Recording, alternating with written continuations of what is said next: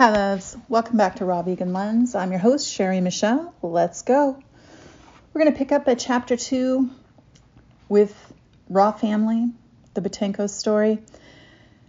I love this book. I love reading it again. I think I've read it probably 10 times. We're reading excerpts. I'm not reading the recipes in the back. I suggest you buy this book. For the recipes alone, the story is phenomenal, highly entertaining, even if you never go raw. It's such a great story. Great pictures in it. You'll want to buy this book for sure. And you end up giving away so many copies, at least I have. Um, it's just not one of those books you can hold on to. I'm amazed I have a copy right now. So let's begin. To be raw or not to be raw? Victoria. I went to the bookstore and found books on raw foods. I enjoyed reading them. These books had more in them, more than just health information. The authors seemed to be free and happy people.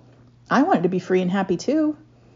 Sergey. Mom was reading day and night, surviving on only a few hours sleep each night. I remember noticing a growing smile on her face during those days. Victoria. In the morning, while holding on tight to my heavy cup of strong coffee and digging my teeth into a warm bagel with my favorite cream cheese, I was trying to imagine having a raw breakfast. I asked myself, when should we start eating raw food? And how? Tomorrow I'll start. But the next morning, I had my coffee in my hands before I was even able to think. I looked at my husband, who was enjoying his morning feast consisting of three bagels, two muffins, and a beer mug of coffee. I sighed. It was Christmas time and almost two months since Sergey had been diagnosed with diabetes. The poor child had difficulty sleeping every night. He had circles around his eyes and his blood sugar was high. His grades at school went below average. I was anxious to try raw foods but couldn't imagine doing it on my own. I tried to talk to Igor. He said, if it was this easy, all the doctors would recommend it. But they don't, and they're well educated people. You can try it. But you see, food unites people. If you will eat that crazy diet, eventually it will separate us. I didn't know what to say, except that we had to do something. Igor's story. I was skeptical because I had tried a healthy diet before, and it was a very negative experience for me.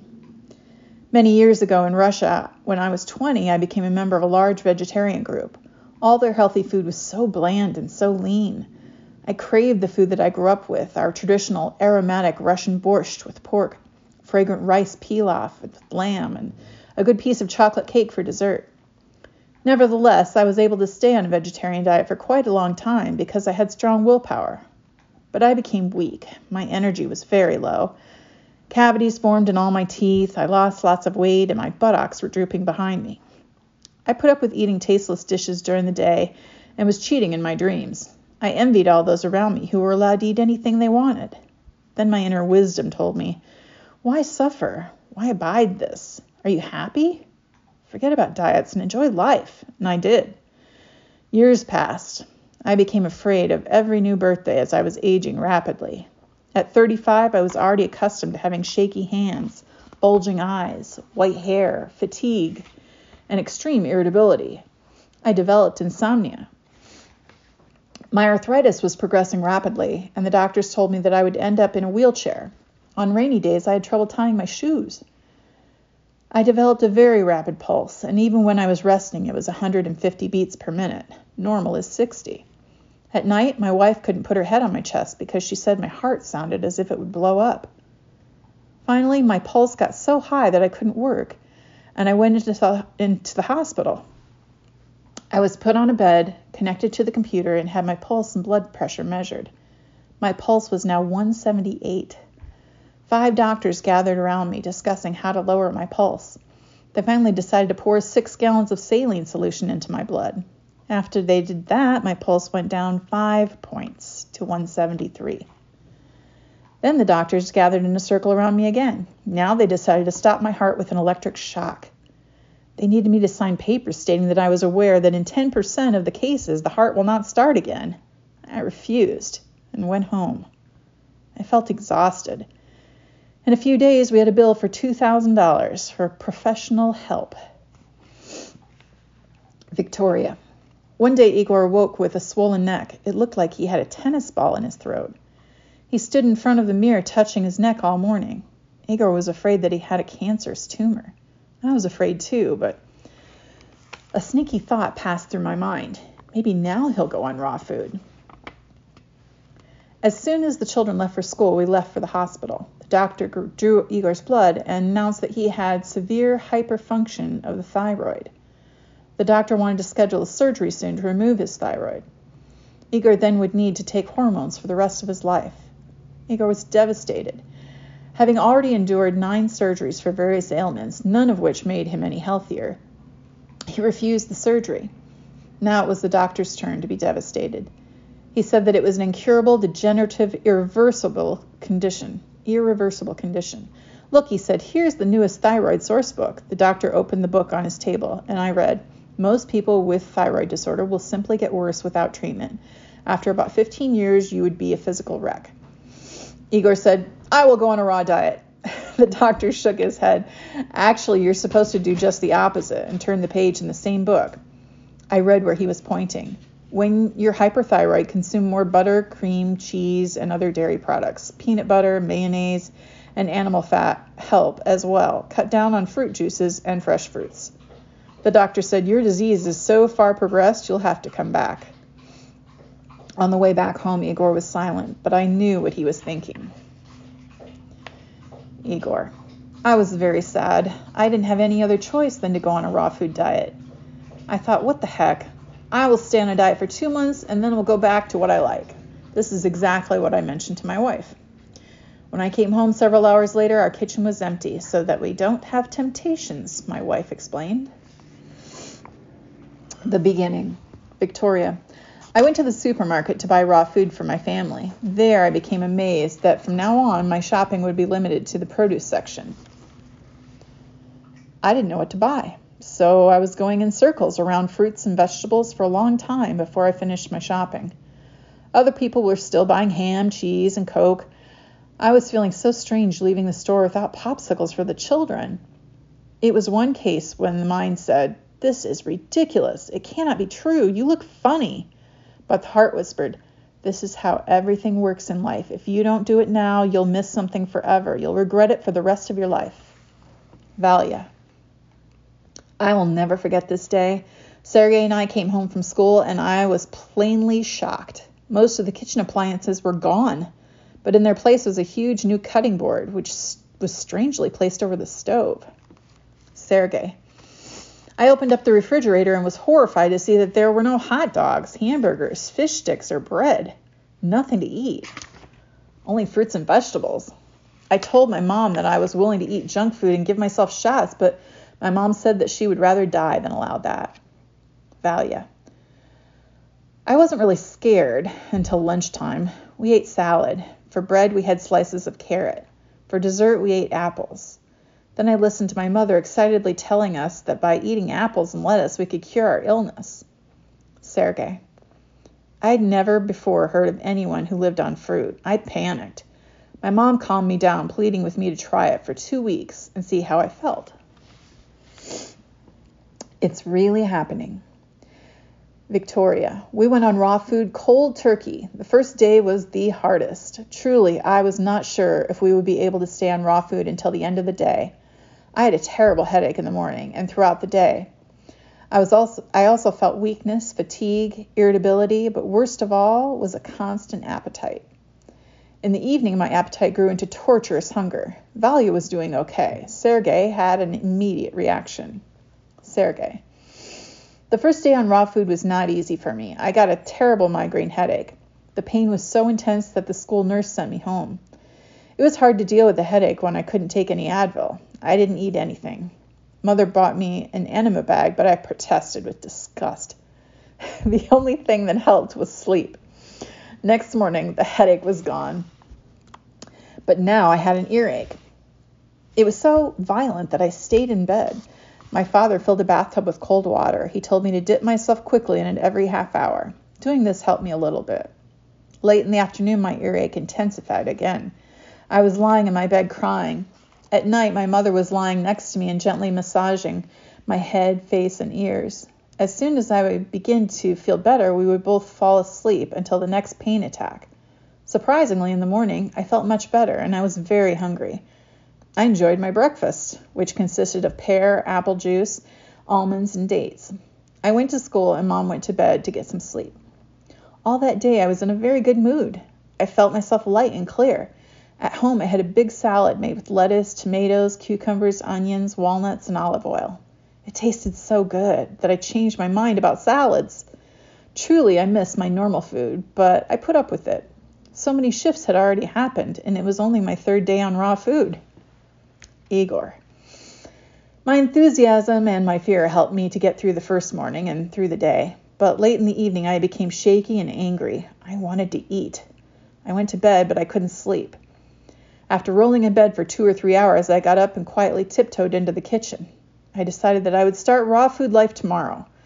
I was going to eat something like a baked potato or a boiled egg or at least a piece of bread, whatever I could find. It didn't take me very long to realize that in our now empty kitchen there was nothing to make cooked food with. Crunching my teeth, I went back to bed and kept rolling until I finally fell asleep. In the morning, though, I didn't feel as tired as usual. I enjoyed breakfast and lunch a lot. It was delicious, but it didn't satisfy me. I wanted my regular food as desperately as people want a cigarette when they quit smoking. I understood now how addictive the cooked food is. In the evening, everything happened again, only I was able to fall asleep a little faster. I suffered like that for two long weeks. Valia. I told myself I wasn't going to do this. My parents never did anything for more than a couple of days so I cheated at school by eating regular foods. I didn't want to go on raw food at all. I didn't even want to try. None of my mom's raw foods tasted good yet. I hardly liked apples, so I didn't want to do it. But the excitement at home did not wear off. Days passed, and then weeks. Then one day at school in gym class, we ran a quarter of a mile. This really isn't far, sort of like running around the soccer field one time. I finished that race second to last. The very last girl walked. It wasn't that my legs couldn't run fast, it was that I couldn't breathe when I was running. It was my asthma. There were some nights I could not breathe at all, but I was sleeping and didn't notice. But my parents were really worried and talked about it in the morning. Then I thought, wow, maybe I should go on raw food. I noticed how my mother and father had both lost weight. Not only did they look better, but they were gentler and they had more energy. So I decided to try it. I stopped cheating at school. Soon we were running that quarter mile again at school. Now I could run much more easily. I stopped breathing hard at night. I could move. I could go to gymnastics and I could run and do all kinds of things I couldn't do before. In the beginning at school, it was pretty scary for me what the kids would think of my lunch. Usually, I brought a piece of onion and an avocado and some of these really weird looking things that they had never seen before. Other kids always bought pre packed meals from the store. Here I was with this little paper bag full of unusual things. They asked, What is that? Can I try some? And I said, Sure, have a piece. And they would say, You know, this isn't bad. I could eat this. One time I had a pomegranate. My friends loved it so much that there wasn't any left for me. I told my mom that I needed two pomegranates next time, one for me and one for the other kids. Most of my friends got interested in raw food, and I started to enjoy my lunches a lot. Every time I brought something to lunch, they were curious to know more, so all the kids wanted to sit next to me. Sergey. After two weeks, I noticed that my blood sugar became more stable and I started feeling really good. I began to lose weight. I decided to stay on raw food longer than two weeks. Letting the body lead. Victoria. Soon we were to discover that our bodies have inner wisdom to lead us out of any wrongdoing. After eating the same salad for two weeks, everybody in my family got tired of it. I didn't know what to prepare, and one day we went out to the salad bar at Wild Oats Health Store. There we noticed that everybody's plate was completely different. Igor had mostly sprouts, Sergey, cucumbers and tomatoes, Valia, radish and olives, and I, scallion and avocado. After lunch, we all went to the fruit section and picked fruits for dessert. And again, everybody picked different fruit. Igor, black grapes. Sergey mango, or blueberries, Valia figs, and I persimmon. We enjoyed eating at Wild Oats and went there very often. Soon it became obvious that every one of us had particular cravings. We enjoyed eating at Wild Oats. I just read that part. when a couple of months later we met Dr. Bernard Jensen, a famous healer and teacher, he told us that Sergey needed to eat more mangoes and blueberries because they provide important nutrients for healing the pancreas. And Valia needed to eat more figs and olives because they have healing properties for her asthma. We were very happy to hear that because that was exactly what Sergey and Valia always wanted. That made us feel confident in our body wisdom. Sergey. I remember how during the first month of living on raw food, I had a cucumber attack. I was looking through the refrigerator for something tasty, and out of the corner of my eye, I saw it. It was beautiful. It was a cucumber. I bit into it and right away felt that this cucumber and I were destined for each other. I finished it quickly and realized that only one cucumber wasn't going to do it for me. I needed more to satisfy my craving. My mom noticed that something strange was happening with me. She went to the store and bought two pounds of cucumbers. I ate those in one minute.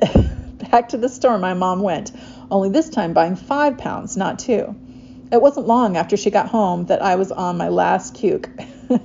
this was the last straw for my mom. Running to the store time and time again wasn't exactly her favorite thing to do. She went back to the grocery store, this time buying me a whole case of cucumbers.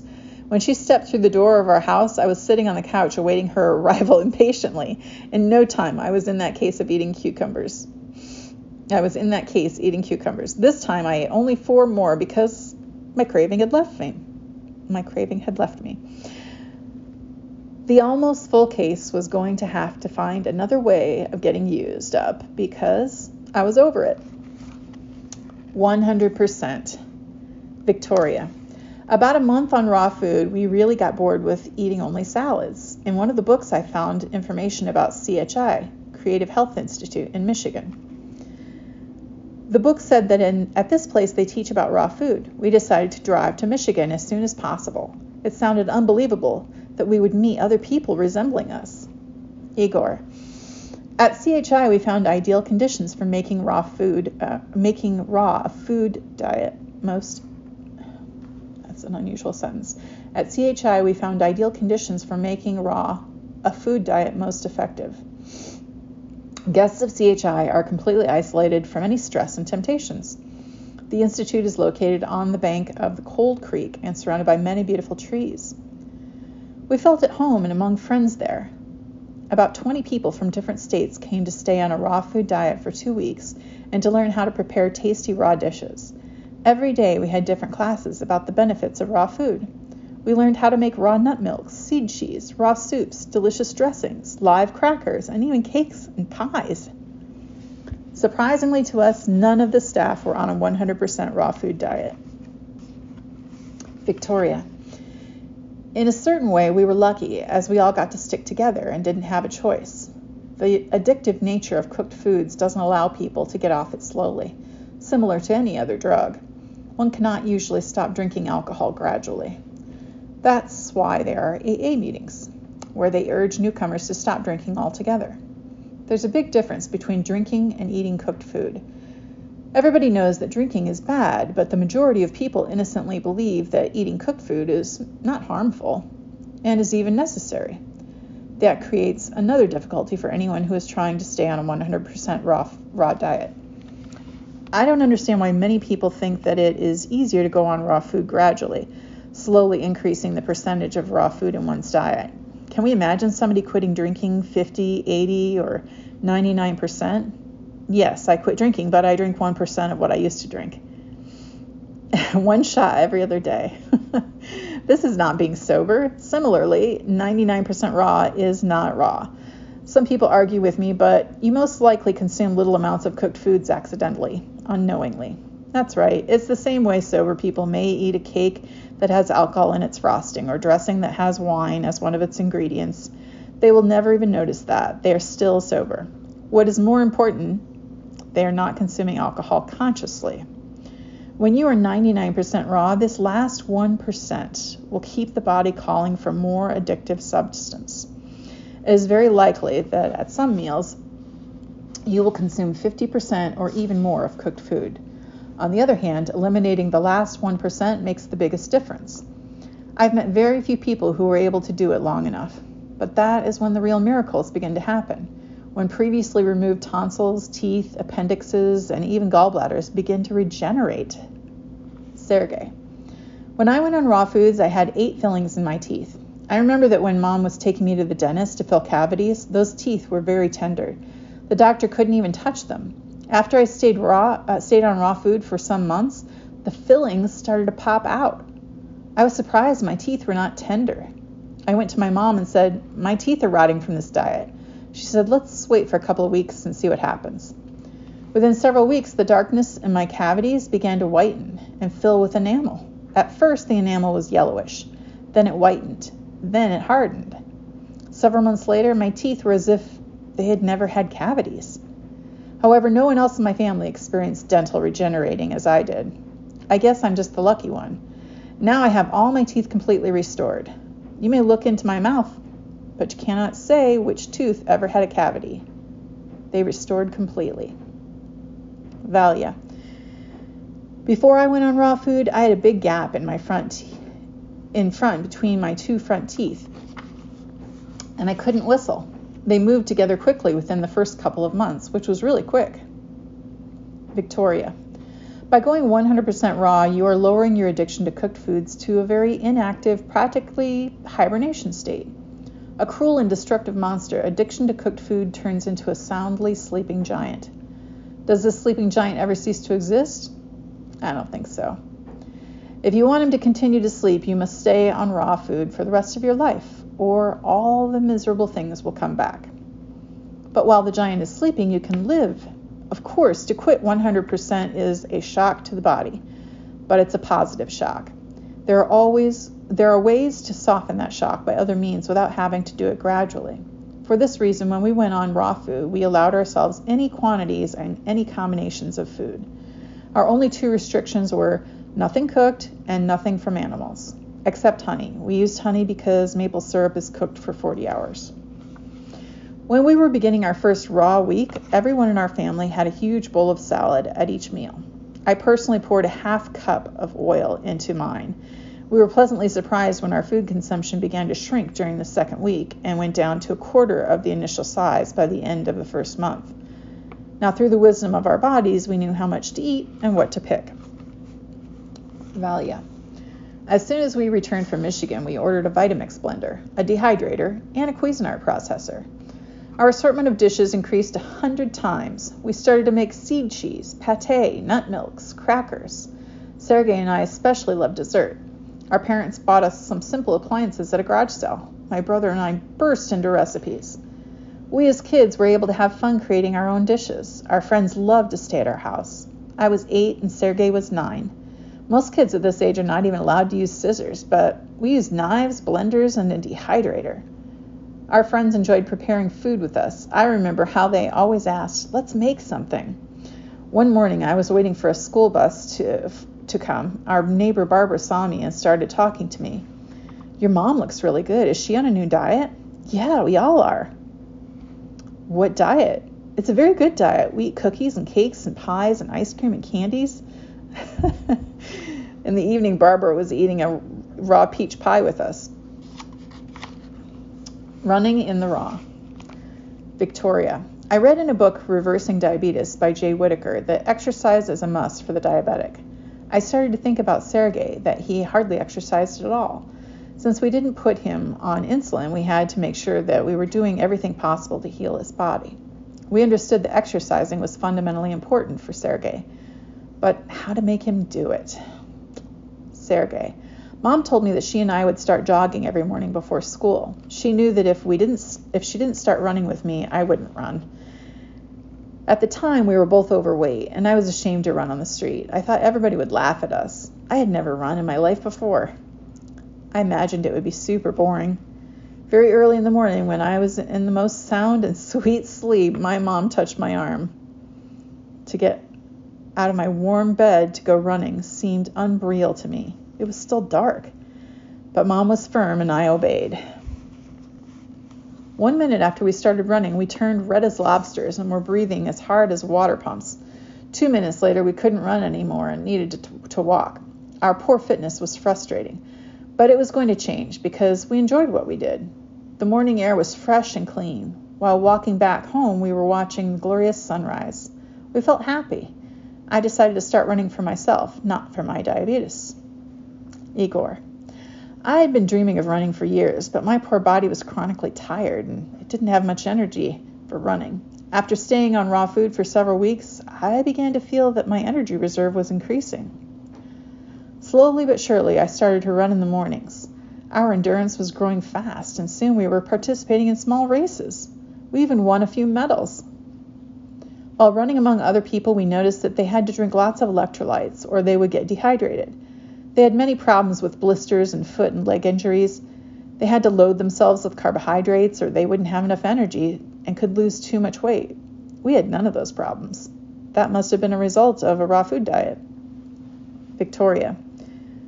Once I called my doctor and told him that I was racing. He was horrified and told me that I had to stop running immediately because I risked sudden death. His words scared me a lot, and I decided not to call him anymore. I had a very strong feeling that I was now in charge of my life. Soon we canceled our health insurance. Heavenly enjoyment, Victoria. After we'd been on a raw food diet for six months, on my birthday I received a card from myself. I looked at the invitation.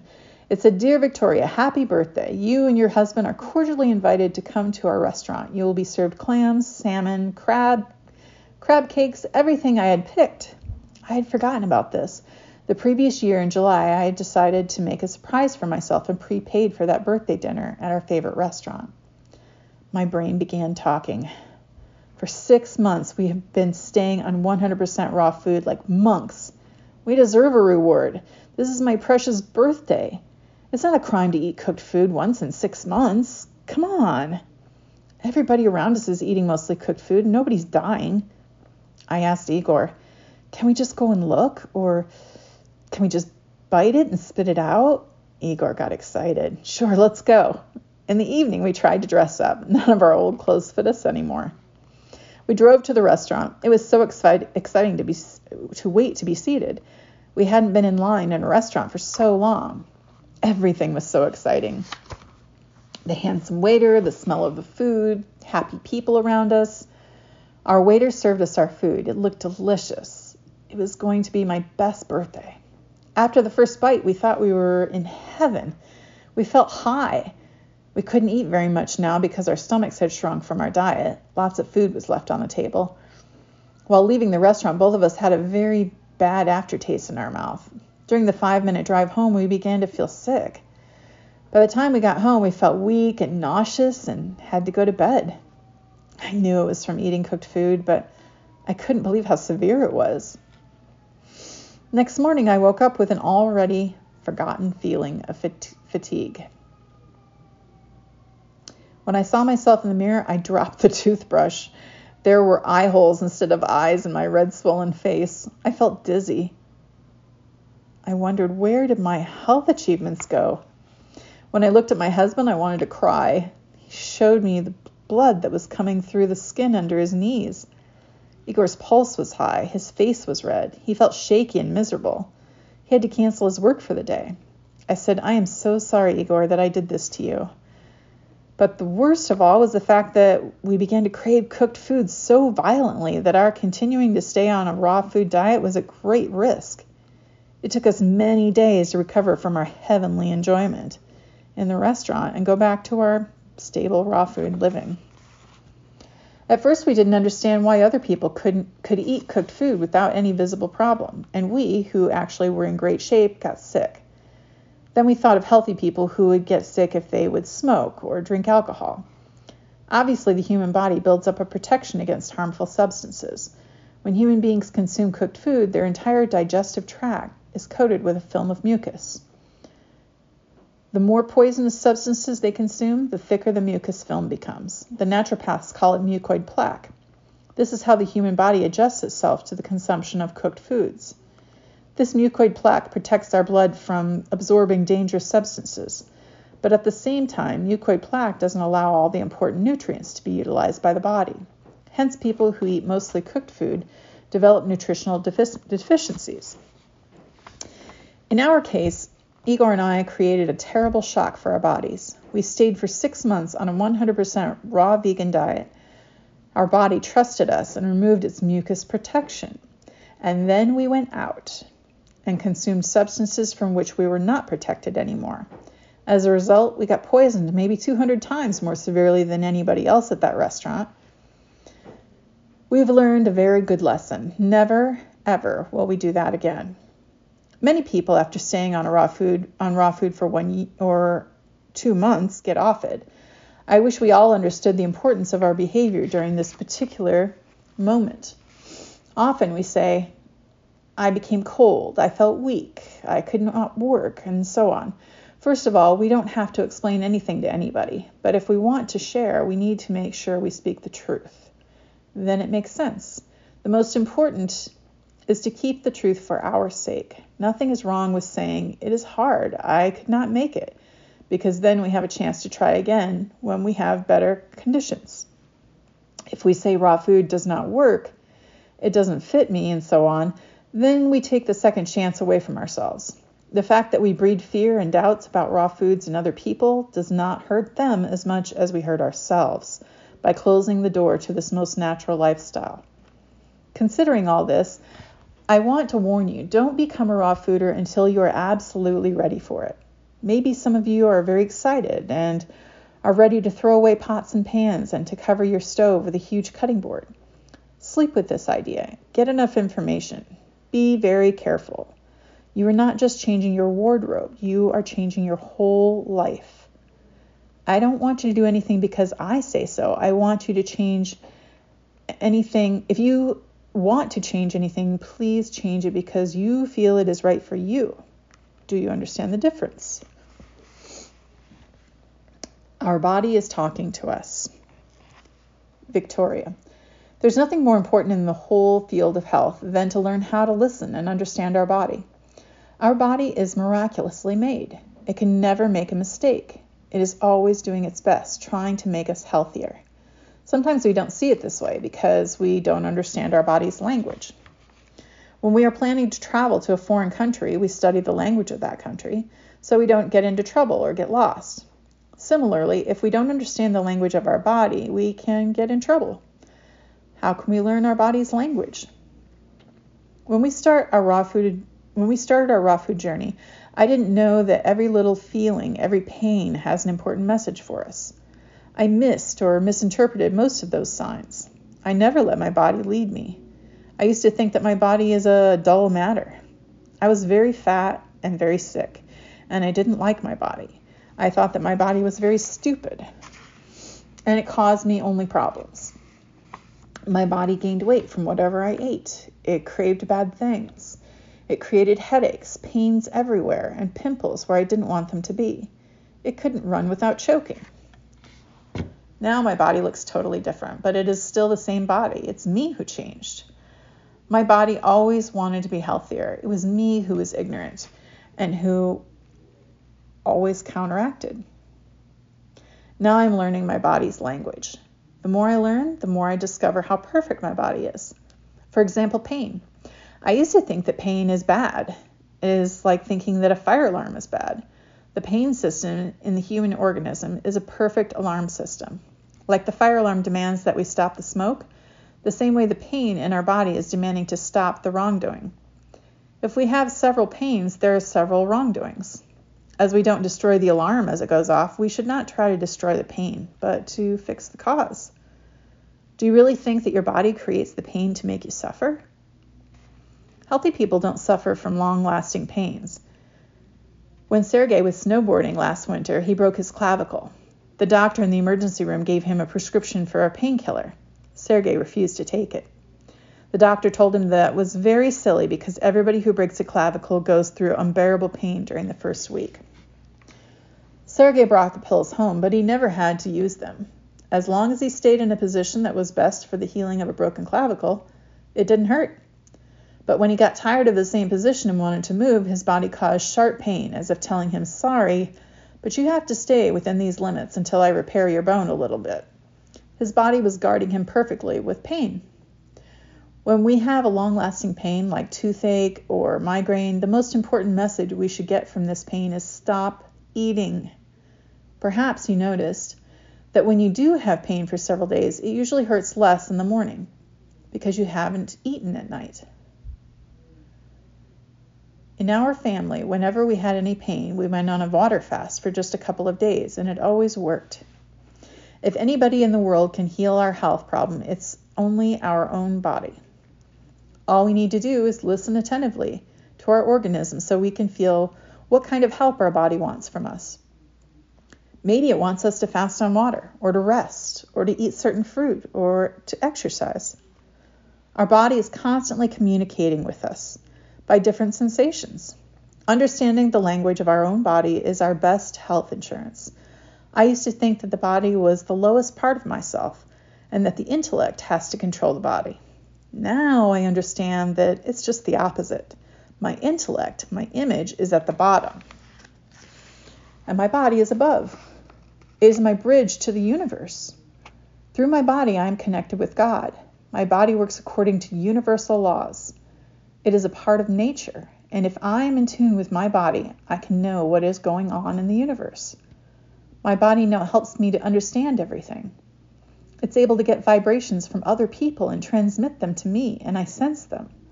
Our body is a very miraculous thing. When I began to observe my body very attentively, I realized that every cell in my body knows the future. My cells know what they will do tomorrow. They know what they will do in one year. When I discussed this with Igor, with Igor, my daughter Valia was listening to us.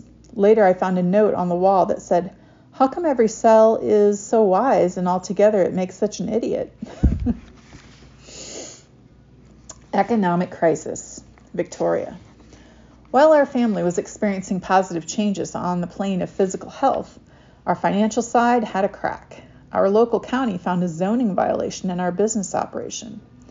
And after several hearings, our business was shut down. We were quickly losing the ground under our feet. Our debts were growing we were unable to sell our house due to zoning complications. Finally, we were in foreclosure. We rented a storage unit and began to pack our books, kitchen appliances, and other things.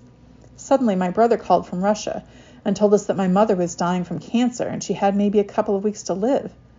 I hadn't seen my mother for six years. I had to go, but I was afraid to travel to Russia alone. Igor and I flew to see my mother one last time, and our children stayed with our friends in the United States. When we returned from Russia, we came just in time to watch the bulldozer smoothing out our oak furniture and other treasures in our former yard. While standing there and watching, I felt that my life, my past life, was also bulldozed over, pressed with all that wreck and buried forever by the powerful machine. We were homeless and unemployed now. That could be enough reason for someone to have a heart attack. But I was actually feeling relieved Staying on raw food had transformed us. So we got our children and our dog into our Astrovan and hit the road. We did not have any other choice. Living by faith. Victoria. It seems that the universe is always providing us with a no choice situation whenever we need to go further, but are kind of stuck in a door sill. I mean, that we didn't want to go back and live like we used to live, but we were afraid to make a real change, to start living by following our intuition, to live by faith. So we were pushed. We had $400 in our pocket.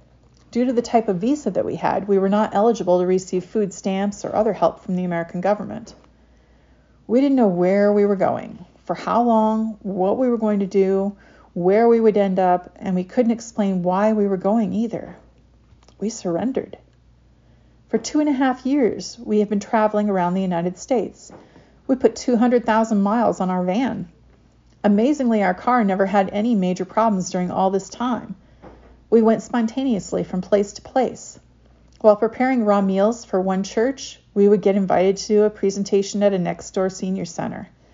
At some places, there were only five people, at others, 20. We collected only donations.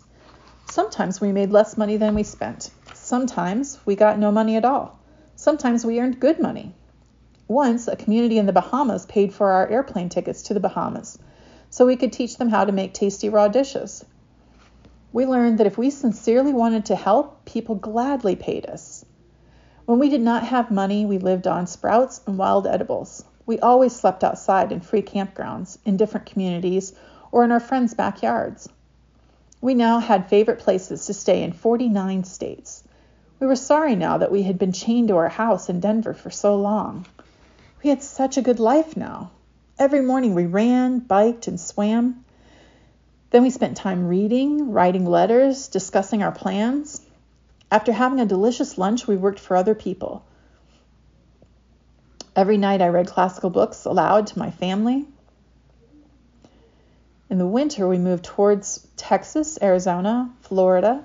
Once we spent a week on a deserted island in southern Florida. In the summer, we migrated towards spectacular Minnesota, Vermont, Maine. We lived like a royal family. We were relaxed and happy, no phone and no TV, no appointments, deadlines, or stress. We met many other people who lived this way. We had many opportunities to settle, but were offered good jobs at some health institutions.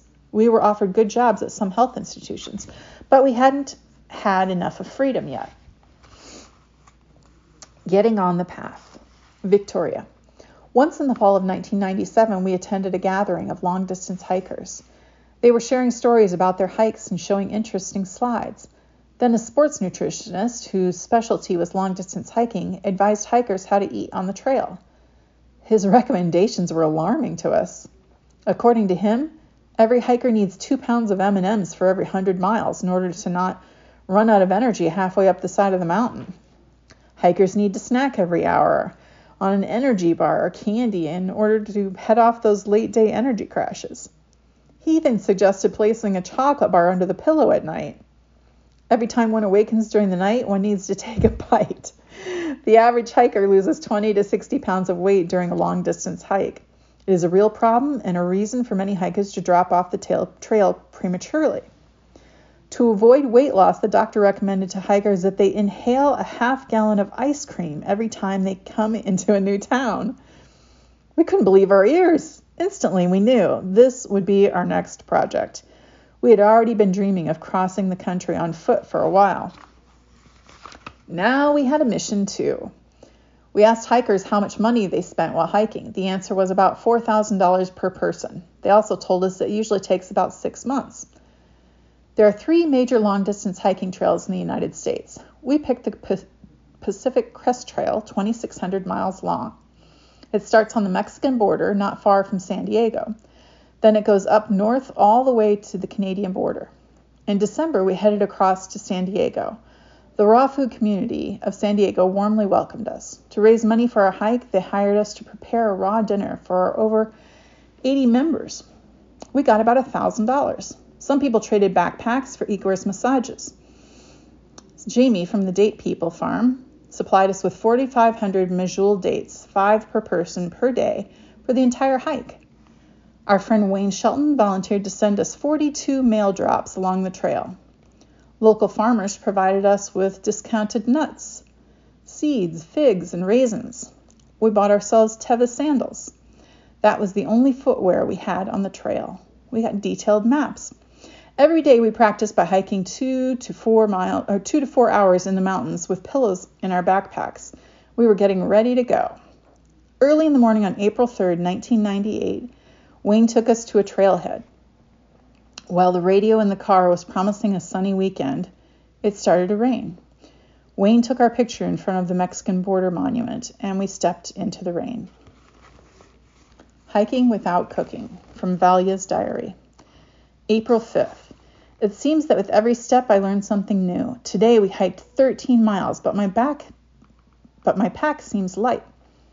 We're hiking well and I'm warm. I hope that doesn't change. April 6th.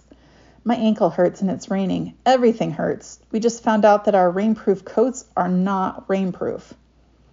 April 7th. We were hiking in the rain and got drenched. Our backpacks got waterlogged and very heavy. We knew that soon we would come to a big campground. We were sitting on a big couch in the ranger's office, warming up by the fire. We hung our things to dry by the fireplace. There are bathrooms in this campground, hot showers, and a roof. The mountains are beautiful here at Lake Morena.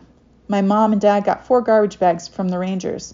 Looks like these bags are going to be our rainproof coats from now on. One of the hikers from a group we saw earlier is lost. There were three of them, and they lost the trail last night. Rangers found him after midnight. Andy had been alone in the forest for 28 hours, and he looked miserable. He was afraid he would starve to death. Andy says he'll never hike again. Now he's waiting for his mom to pick him up. Meanwhile, the rangers are treating him with refried beans. It's still raining, and we are praying for it to stop. April 8th. It was raining all night. I was hoping it would let up soon, and it did. We continued our hike and picked miner's lettuce on the way. We had a wonderful dinner of miner's lettuce, one cucumber, half a carrot, oats, and oil. We're really tired. It feels good to curl up in my warm, dry sleeping bag. April 9th. We woke up and it was so sunny that we put on shorts, short sleeved t shirts, and went barefoot. Later, we saw little chunks of snow on the ground. But the sun was so bright that we were sweating. Little by little, more and more snow appeared, and soon there was snow everywhere. We surely would have lost the trail if someone hadn't left footprints in the snow. The snow was old, and the little crystals were like glass cutting our feet. We stopped to rest on a bare rock and put on our sandals. We stepped in each other's footprints now because it was harder to make new ones. Every time I stepped, I didn't know if I would sink deeper. My feet got cold with each step. My feet got colder with each step. The ice crystals stabbed at my feet, and soon they felt like solid rock. Finally, my feet gave way. I misstepped and fell in the snow. I burst into tears. I felt I couldn't get up. Then my mother's arms pulled me up. We have to go, she said, and I went. But now none of us could feel our toes. My dad stopped and told us what to do. We stepped in the nearby snowy stream. The water seemed to warm our feet. We stayed in it until we began to feel unbearable pain in our feet. Then we put on socks and sandals, put out mats, and jogged in place. Then we got out foot warmers and put black garbage bags on our feet. Now our feet were warm. We continued on. At dusk, we crossed the road and headed north. We found a man and his family sledding. He said we were going the wrong way. He kindly gave us a ride to the post office, which was two miles away. We found a store with apples, dried fruits, nuts, and oats. The lady who worked there gave us a cabin, number 12, with warm bath, a heater, and beds. When Dad took off his socks, we looked at his feet and froze. One foot was totally purple. Mom suggested with a trembling voice, Go wash it first. When Dad came back, his foot was fine. It turned out that the purple color came from the plastic bag that he had had on his foot. Everybody burst out laughing.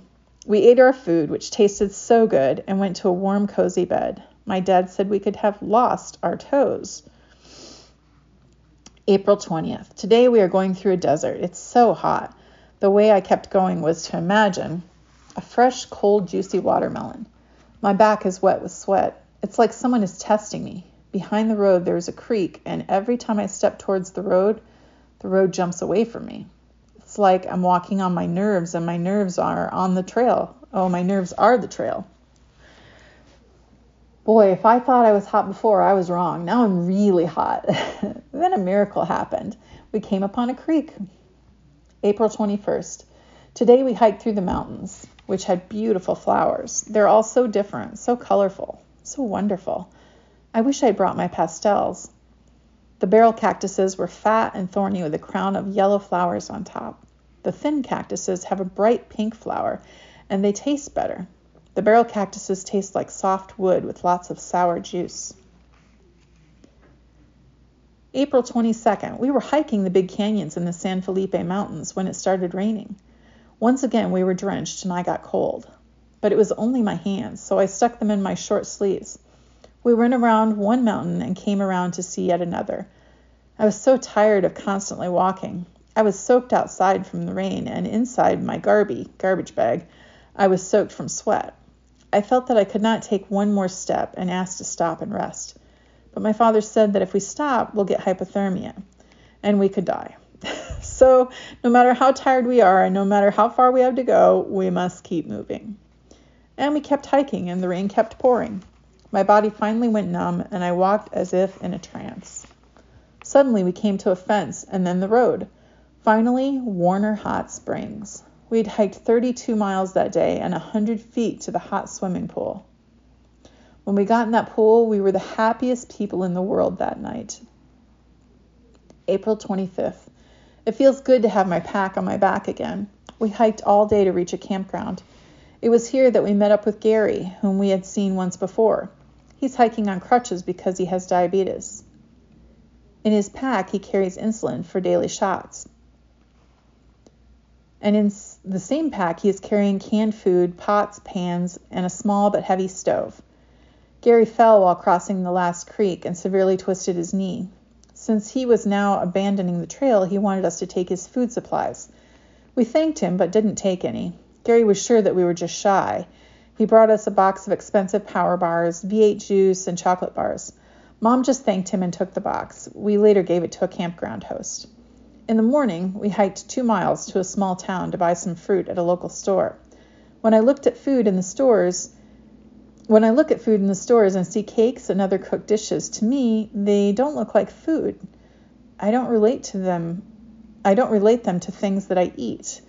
They're just things that people look at.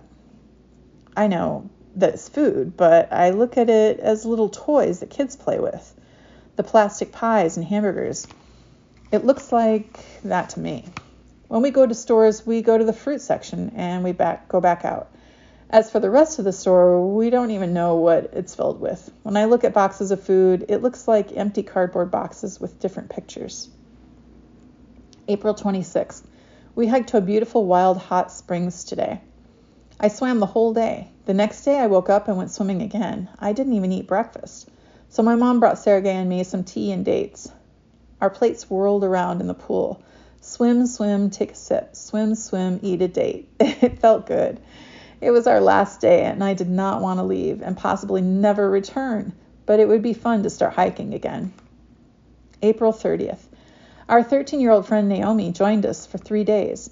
We took it easy and hiked only six miles in deference to Naomi.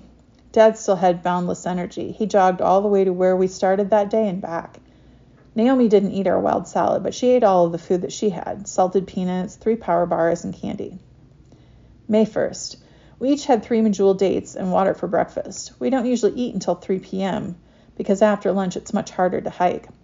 When Naomi tried her lunch, wild onion, miner's lettuce, oats, and oil, she said, I'm sick of your food. I hate it. I'm tired of oats. My mom asked her what she would eat. Naomi closed her eyes and said, maybe an apple or a banana. Later, we were hiking through a small campground when we saw a group of people having a picnic. They had two green apples and two bananas on the table. My parents asked them if they would trade fruit for a Russian deep tissue massage. One man agreed, and Naomi got her wish. Tomorrow is Naomi's last day with us. We have eight miles before we meet her parents at the road. May 2nd. Soon after we set out, the temperature rose quickly. It seemed it would never end. Naomi was hungry and dragging. I found a horseradish leaf and gave it to her. Soon she asked for more. She said she would eat anything, perhaps even garbanzo beans. For dinner, we had a beautiful salad made with wild celery, wild turnip leaves, wild onions, and yellow mustard flowers. We used a pinch of raw rolled oats with water and kelp for dressing. Dad had used the oil for the massage. It was delicious. Naomi said she never tasted food better in her life and had two plates. We finally made it to the road, and who was there but her parents with a basket of sweet organic strawberries waiting for us? Naomi was tired and hurting, but smiling. She kept singing, Miner's lettuce is so yummy, I just want it in my tummy. That evening, we sat around the fire and chewed dates. Sergey got bitten by 20 ants and had to soak his feet in the stream. We sat around the fire and laughed at my dad's poem about a forest tick that he made up in Russian. May 6th. It was a steep climb all day. We logged 18 miles and we went through endless fields of flowers. Here, sweetie, let me fix your blanket. Sorry, my pupper's needing to be under her blanket. There you go. We logged 18 miles and we went through endless fields of flowers orange poppies, bright pink, yellow, white, red, and purple flowers, all sizes and everywhere. We passed right to the desert, but it was surprisingly cold. As time passed, it got warmer and then hotter. We took breaks under the Joshua trees. We tried a shortcut but got lost. We had to hike back more than seven miles. We worried that we would not reach the post office before it closed for a three day weekend. To my surprise, the cities are so boring. No matter what I do, it doesn't feel right. I even went to the park and swung on the swings, which is my favorite thing to do, and that didn't help. I cannot wait to start hiking again. May 10th. It is a very windy day. We hiked a white mountain made of chalk. I even drew with it. The next morning was made up of all different kinds of rock in one. It was a beautiful day. May 19th. It's raining in the mountains. We're stuck at the same campsite for the third day already. Usually, when it rained, we would hike all the way to civilization without a single break. But this is different because we're 40 miles away from anything. May 20th. In the morning, I got out of my warm, soft, cozy sleeping bag into the cold fog. Everyone was hurrying and stuffing everything into their packs. After the short pleasure of breakfast, we were off. We've been in every weather but fog, and now we were in that too. We hiked through the tall, wet grass with our shorts so we wouldn't get our pants wet. I like the fog. There's something mystical about it. It took us all day to reach Sierra City, where we found a beautiful campground. Mom and Dad went to the post office while we kids stayed in the woods. I sat on a flat rock that was a perfect seat. I was a little scared because what if I saw a bear? But I calmed myself. Black bears don't eat people, they just want hikers' food. But I have honey in my stomach. What if they can smell me? But we hadn't seen any yet, so we probably won't see any. I was writing letters to my pen pals when I heard a sound like rocks falling. I turned around and there he was. Big, wet, black bear. He was beautiful. So swift, but yet so clumsy. His fur was wet, so I knew he had just swum the river. He passed within 20 feet without even looking at me. After he passed, I understood. I saw a bear. The sun is warming the earth. The sky has not a single cloud. The birds are singing everywhere. In front of me is an ocean of mountains to climb. When I climb a mountain, I never know what is on the other side a jeep road, a city, or just another mountain to climb, just like in real life. Wow, people, we only have to about 14 pages to go. Should we just keep going? Yes, let's just keep going. It's a great story. If you're listening, Boutenkos, I hope you're not upset. and I hope everyone buys a copy of your book. Great recipes, fantastic pictures. I really, really love the pictures. Um, great before and after pictures, great hiking pictures, um, racing pictures, pictures of the kids making food. I mean, this book is worth its weight in gold. I highly recommend just getting your own copy. Buy buy a couple copies. Give one to a friend. The desserts in here, the pictures of the desserts are incredible. All right, here we go. Ashland, Victoria. When we reached Ashland, there was 40 feet of snow on the trail, and we could not continue. 40 feet of snow was just too much. We could not see the trail, and we had already been lost several times. The rangers told us that they didn't want to look for us in helicopters, so we had to wait in Ashland for at least six weeks before the snow would melt and it would be safe to return to the trail. It was a tough situation. We had only $5. Our next mail drop was waiting for us 60 miles ahead at Crater Lake Post Office. We couldn't live in a town for six weeks without money. While hiking through Ashland, we came across beautiful Lithia Park. We swam in the river, had salad with wild greens, and camped overnight in the nearby forest. In the morning, we began talking to people that we met in the park and getting information about possible trades. We were offering garden work in exchange for a place to camp. Several people mentioned Well Springs. They've recently had a bad flood and there's a lot of cleaning to be done. A couple of hours later, we were entering Well Springs. Sorry, my throat is sore, but I don't want to stop. the very first man that we met appeared to be the owner of Well Springs, Jerry. We had an amazing conversation. Would you like some help in exchange for free camping? The only help we need is in the kitchen. Mm, we cannot work in the kitchen. Why? We're on a special diet. What diet? Raw food. I can't believe it. We have organized an education kitchen and have been looking for a chef through the entire spring. We couldn't find anybody except Tofu Dog Chef, and finally, Yesterday, we were standing in a circle and praying to God to send a raw food chef our way, and here you are. I can't wait to try some of your food. We went to the local health store, and Jerry bought everything that we told him to buy. Then Jerry took us to the beautiful kitchen with its Vitamix blender, champion juicer, processor, trays for growing sprouts, and very sharp knives. We made borscht, nut meat cutlets, hummus, and cake. Jerry and his friends loved everything. He handed us a key and a checkbook and said, Do whatever you want here. I'm sure it will work well. We had a wonderful time working at the Springs, working at the Springs Garden Cafe. Every morning we picked fresh greens and fresh vegetables from the organic garden in the back of the well springs.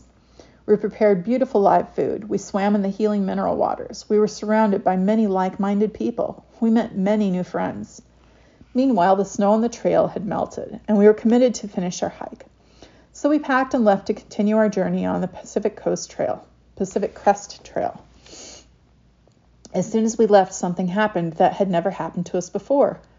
Our hearts were telling us, You've just left your home. You need to be back. The happy ending or the happy beginning? Victoria. We reached the Canadian border on September 16, 1998, on a stormy day. We had to run the last 10 miles in the darkness in order to reach the shelter in the Canadian State Park. There's really no way to describe a through hike to others. What to tell? That Sergei had 174 ticks? None of which bit him. Or that Valia met a bear one on one in the Sierras that I crawled out of my knees, uh, crawled on my knees four miles on a fragile crust of mushy snow. But we mention those things just for the effect. They're not important. The real treasures are hard to explain. The greatest thing we understood on the trail was that we don't need a lot to be happy. Our craving for traveling was over. We clearly wanted to return to Ashland and to start living there. And so we did. Jerry helped us to buy a trailer right at our favorite well springs. Everything fell into place. We live now in the town of our dreams. In order to find it, we had to search in every corner of the United States for almost three years and to cross the foot uh, of the country on foot. Sometimes we wonder what if we had never hiked the Pacific Crest Trail? What if we had never left Denver? What if we never went on raw food? Sergei's teen message. I'm so lucky that I'm a raw fooder because I'm cured of my diabetes. I will never, ever have to worry about getting sick with any life threatening illness, no matter how serious it may be. I will never, ever have to worry about any kind of Y2K problems in the future, for I know how to survive in the woods without any food for long periods of time. I used to be deadly afraid of spiders and of death, but I no longer have to worry about either. Raw food helped me to get rid of all fears. Several years ago, I used to be so petrified of death. I wouldn't be able to go to sleep some nights because I would be thinking, we sure live for a long time, but it's not even a second as long as we are going to be dead. It's like we're going to be dead forever and we live for only a half a second. This would scare me so much because I was attached to my body and to material things. It was incredibly scary to think of things like that in time, I realized I shouldn't be scared anymore because just like birth is wonderful, death is wonderful too. I don't tr- really truly believe anymore that we die because one time at the Creative Health Institute in Michigan, there was a guy that sounded like one time at band camp. Let me reread that with a different inflection. I don't really truly believe anymore that we die because one time at the Creative Health Institute in Michigan, there was a guy named Mike. He was carried in by big five, by four big men. The doctors told him that he had two days to live. He couldn't walk or do anything, so he was put onto the bed. We started giving him wheatgrass, and he started fasting. The miracle happened. Mike started walking within a month. He started working, helping to mow the lawn on the tractor. In three months, he was running in the mornings. He was going down the river with me in a river raft. He was really active and really happy. For the first time in his life, he said he was really happy. Mike used to drink a lot, so only 1% of his liver was working. After three months, Mike felt so excellent that he decided that he was cured, and he went out and had a prime rib dinner with a girlfriend. That night, he died. When my parents went to the hospital that night, they took me with them to say goodbye to Mike. And I looked at his body and I touched his body. It was like a piece of skin. There was no soul in it. It was just like a doll. It wasn't even human. Since then, I know that we don't really die. We go somewhere else, but we don't really die. Maybe that was the last step I had to take to realize that we shouldn't be scared of death. I no longer have to worry about fitting into any kind of group or culture because when I became a raw fooder, I stopped caring about what others think about me. I'm not afraid of poverty anymore, nor am I afraid of starving to death because I know that it's not possible. Now I'm no longer scared to live. I started liking to work, and when I became a raw fooder, I started liking to work when I became a raw fooder. Before, when mom asked me to do something, I'd always do it the easiest way and as fast as I could. If she asked me to sweep the floor, I would sweep the dirt under the rug. If she asked me to wash the dishes, I would just rinse them, like put them under the water. I hated work. In the summer, I used to sit all the time on our couch and not do anything. My friends and I would be bored for three months and we couldn't think of anything to do. After about a year into raw food, I wouldn't be able to enjoy a TV show knowing there was a big pile of dishes to be washed. I started to like working and realized that without work, life is boring. Before I went on raw food, I was below average in school. I was a class clown and I never did my homework. I was always hyperactive and I couldn't sit still. The teachers were thinking of holding me back because I wasn't reading well enough. When I started eating raw food in the middle of fourth grade, I turned into one of the top 10 kids in the class. It was interesting because in the first half of the year, I was the worst student, and in the last half, I was one of the best students. The principal himself gave me an award and said he had never seen this happen before. My grades went up. There was a startling difference. I was no longer a D student, I was an A or a B student. I was able to listen to the teacher and enjoy what he was saying and enjoy the process. School became so simple that I dropped out and homeschooled, doing two grades in one year. That became easy, and I decided to skip high school. I took the placement test at the college and scored well. Now I'm going to community college in Medford. I'm 15 years old. I have a B average in college. I am pretty happy about that. My relationships with other people changed. Now I attract different kinds of people, those who share my beliefs. But the friends that I had before, the true friends, they stuck with me. When I watch my friends having to wear glasses and braces and getting sick often, having mood swings, I feel sorry for them. I wish I could tell them all that they don't need to suffer, but I know that most of them wouldn't listen to a word I say. I know that the only thing I can do is be a good example. They might never figure out that there are other ways of dealing with their problems. They might never figure out figure this out because wherever they are, they receive false information. In school, they always hear that if you are sick, take a pill. They hear it on TV, from parents, and from friends. That's why some friends might be skeptical when I tell you when I tell them that if you're raw, you have nothing to fear. You will never get sick, and if you do, raw food will cure you. I wish I could tell my friends' parents that it's very important that they become at least somewhat raw. Their children are counting on them maybe the parents aren't sick, but if the kids are, then there's no better reason to become a raw fooder. Such a child will have a happy, fruitful life. He or she will never want to try drugs. Any drug will seem very dumb and unnecessary because a raw fooder's life is already filled with events and feelings that create a sort of natural high. If many more children go on a raw food diet, the world will become a better, cleaner, healthier place to live. Even if people just stop eating meat, there will be a great deal more trees. More trees mean clear, cleaner air. Cleaner air means healthier people. My parents made it easier for me and my sister to stay on raw food by getting us our own appliances blender, food processor, knives, and so on. That made it easier because we, as kids, are able to have fun creating our own dishes. But even more importantly, they made it easier for me because they themselves were a good example. They never cheated, no matter how hard it became. This showed me, in a sense, how much raw food meant to them. Since we are a family, I too started helping my parents by being a good example and never cheating. In no time, we had a sort of cycle going. When one of us was having a hard time, the others would do the best they could to help. It's easier to be successful when you have support. My parents changed a lot from this diet. First, they stopped fighting in general. Then they became a great deal nicer, more open.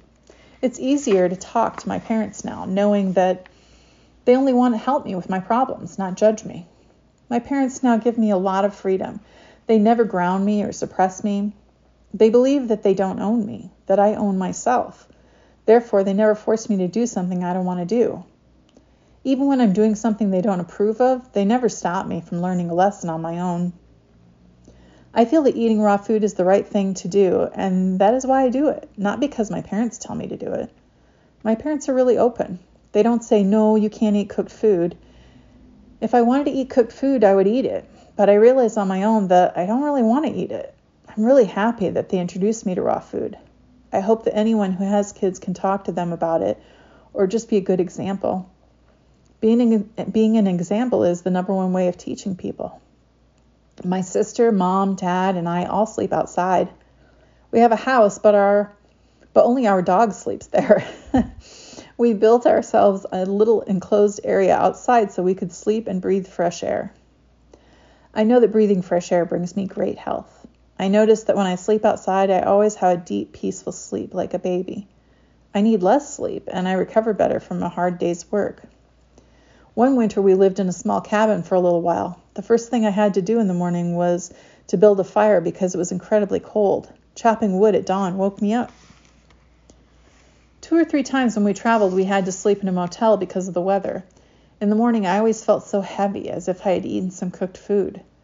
My mom always had a headache, has a headache when she sleeps indoors. We try to sleep outside now, even when the weather is really bad. For example, in the rain, we cover ourselves with a tarp. I like what Peace Pilgrim said about it. We are not made out of sugar, therefore we cannot melt. Also, we don't have beds. Instead, we sleep on hardwood floors because we feel it's right. When we lived in Denver, my friends would come over to my house a lot and jump on my soft, bouncy bed. As time went on, our thinking started to change and we came around to sleeping on hard surfaces. My dad cut hard oak boards and placed them over each of our beds. When my friend Stephen came over the next day, he tried a face plant on my no longer soft bed and almost broke his nose. Often people ask me if I crave pizza, chips, or any other popular teen food. I don't remember eating cooked food at all. It has been a while since I ate cooked foods, and even the concept of warm food seems weird to me. Why would I want to heat something and stick it in my mouth? Some people share their concern that we can't be social on raw food. I think that's a false theory every restaurant would serve you a salad. If they don't have a salad, ask them to bring you sliced zucchini or tomato or carrot or onion or any vegetable that they have without any dressing on it. Ask them if they have olive oil. Ask always have a little shaker of Mrs. Dash or kelp or spike or other seasoning in your car for such occasions. When we have an appointment at a restaurant, we bring a big watermelon with us give it to the chef, and ask him to cut it up for us nicely.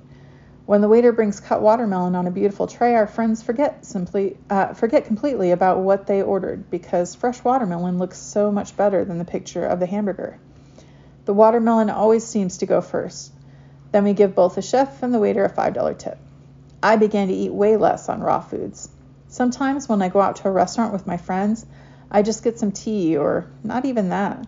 Sometimes I'm not hungry. I just sit and talk to my friends as they are eating their food, though I don't think they understand. I noticed that after about two years of being 100% raw, I started eating really simply. I had I no longer wanted any gourmet food. A simple salad started to seem 100 times better. I seemed to have come closer to nature. Now I enjoy eating whole foods like a carrot or an apple more than I enjoy eating a fancy cake. I'm not saying you should stop eating beautiful gourmet raw food. Instead, what I'm saying is to listen to your body, and eventually you might come to eat simpler. I don't get sick anymore, but once in a while I get something called a healing crisis because it takes seven years to fully cleanse the body.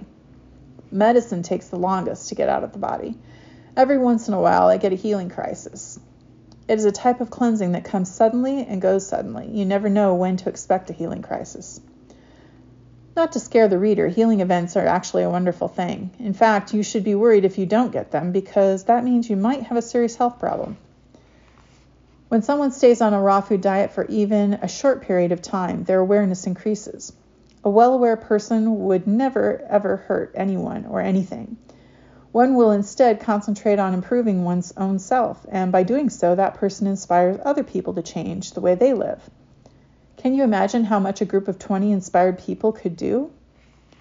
Raw food is not the most important thing in life. In my opinion, the most important thing in life is to be free. Being free means being happy. When you're happy, you're not attached to anything or anybody. You can be happy on top of a mountain by yourself, or you can be happy in a traffic jam. Through, though raw food is not the most important thing in life, I still see it as very important because raw food gives people the energy they need to achieve true freedom.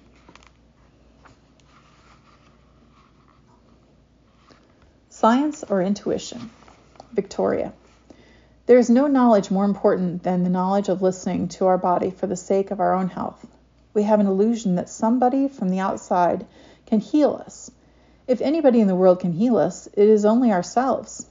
It will take centuries for science to learn the hopelessness of the attempt to push the ever changing human body into frames of scientific theories. But it is possible to know what we need to do here and now for our health. It is possible to learn how to hear our body's voice. When I started to use my intuition, I knew that I always have had it, and I know that everybody else has it. Everybody is born with intuition. It is our human nature to have intuition. Instead of making an effort to memorize the information, we should try better to hear the message from our own body. Sometimes the cooked foods advocate blame sometimes the cooked foods advocates blame raw fooders with lacking a scientific foundation. The most paradoxical is the fact that raw foodism does not need scientific explanation because it just works. Staying on raw food successfully does not depend on the amount of our knowledge, but from the faith in nature and our organism. Scientifica sounding theories create fear in us, and we cannot be raw fooders successfully. Uh, scientifica surrounding theories I don't, I've never seen that word before, scientifica. I think it's scientific sounding theories create fear in us that we cannot be raw fooders successfully. We can get disappointed and step back, like I did for many years. I was conditioned to such a point that until six years ago, I was not able to say anything for my own self. I was always looking for solutions in a book. Whatever I said was what I read somewhere else or heard from somebody who knows better than I do. I was thinking that whatever I say from myself doesn't have any value. I hope you understand that because many people have gone through the same stages in their life. I thought I could never say anything that has never been said before. I was sure that everything I knew came to me from other books and from other people. Then I discovered that I do know things I never heard, and I do have freedom to see and decide for myself. Values Dreams. Imagine a world full of raw fooders. Wouldn't it be wonderful to be around such healthy people? Because when people are healthier, they tend to be much happier.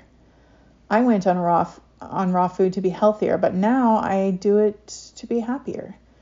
When I eat raw food, I feel free and thus happier. I love feeling happy. Don't you? I think happiness is the most important thing in life. Have you noticed that when you are happy, it makes everything seem wonderful? as wonderful as the stars in the sky.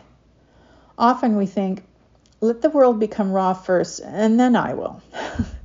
it would be so much easier then. It would. That's why being a raw fooder, you help the rest of the world do it. That's why by being a raw fooder, you help the rest of the world do it. Wouldn't it be great if instead of ice cream trucks, there would be frozen wheatgrass popsicle trucks? Billboards instead of promoting hamburgers would show fresh organic durians. Or maybe there would not be any billboards. Maybe raw food would help clear our minds and make us more conscious. Then maybe there would be less pollution. Then the planet would be happy too. And that is the book. Um, there are recipes that follow for thai salad.